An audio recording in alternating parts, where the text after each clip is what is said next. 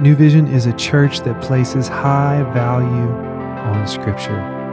The Bible is made up of 66 books, and in this next portion, we're going to be going through a few of those books as a church family. We hope this tool encourages you and equips you to lead your life well. Thank you for joining us today. Good morning, New Vision, and thank you for joining us on our uh, daily podcast. Uh, we're going to continue in our study of Exodus.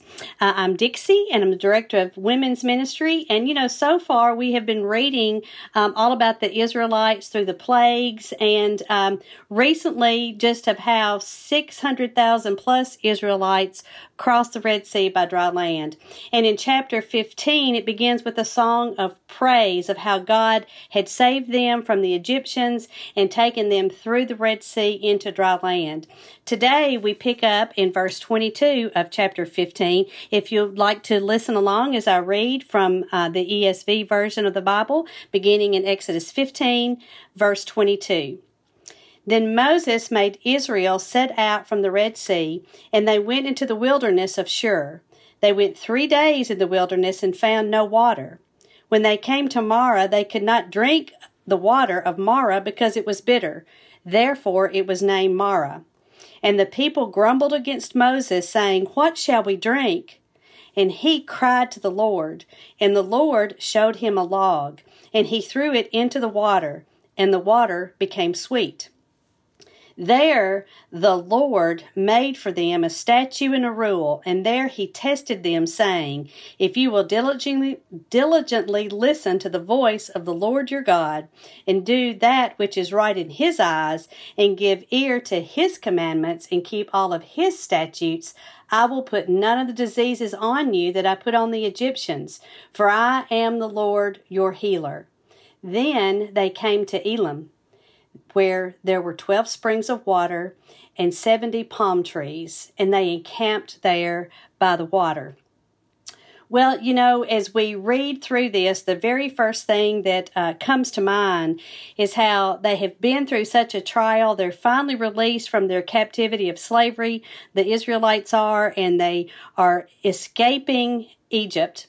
Um, and I really look at it and I see the numbers, the vast numbers of people. So I think the scripture tells us that there were better than 600,000 men. That's not including the children and the women. Plus, they had all their livestock too. So this was a mass exodus, as you could say, crossing the Red Sea. And then uh, Moses leads them into the wilderness. And very quickly, after singing the praises of how the Lord God Almighty had saved them from the Egyptians, they begin to Um, I'm reminded of our own lives and how we can do that. You know, something can be a stretch in our life, something can be a struggle, and then we kind of come out of it okay. We see God's hand, we're singing His praises and glory, and it's not too long after that that we don't start grumbling again, and that's what happened here. But one of the things that um, I see in that is that you know what was a pretty big problem to find enough water in the wilderness to feed all of these people.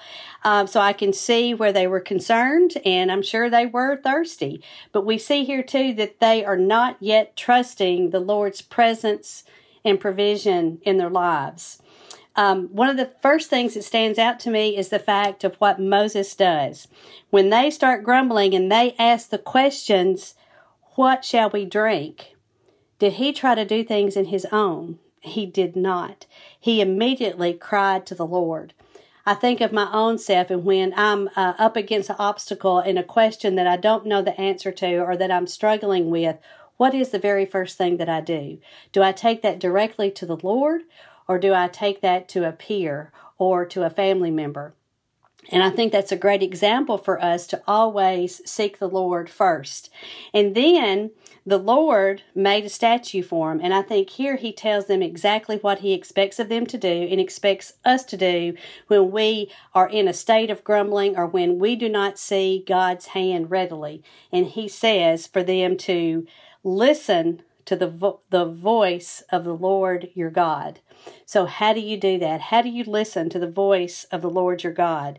And then he also says, do right in his eyes. It goes on to say right after that, give ear to the commandments and keep his statutes. And I kind of see that as a explanation of how how do you listen to the voice of the Lord your God? Will you give ear to his commandments? You pay attention to what his word says. And then it says, do right in his eyes. Well, how do you do right in his eyes?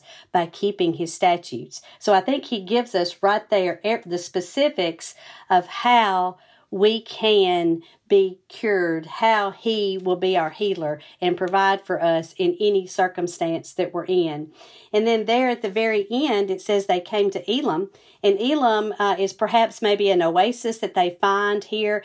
Remember the massive number of people and livestock that they have, and they come to Elim. And then what do they see when they get to Elim?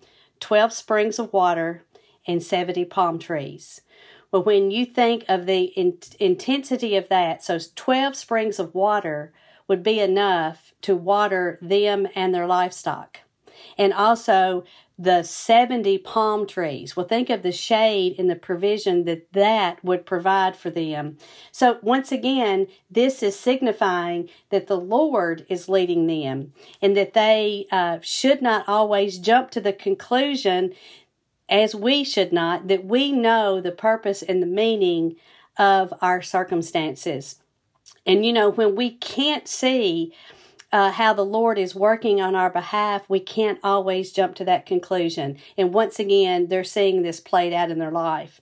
You know, in our lives, we can also presume that uh, what we need is merely physical in nature. It could be food or water or a better house or a better job or a different car or whatever we can come up with in our own minds that are needs of the time.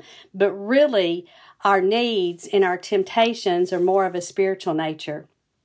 You know, so I leave you with the questions today. Will we trust God to meet all of our needs? And will we be content with what God provides? And I know you've heard those questions before. We, we speak of them a lot um, in our church and in our Christian community.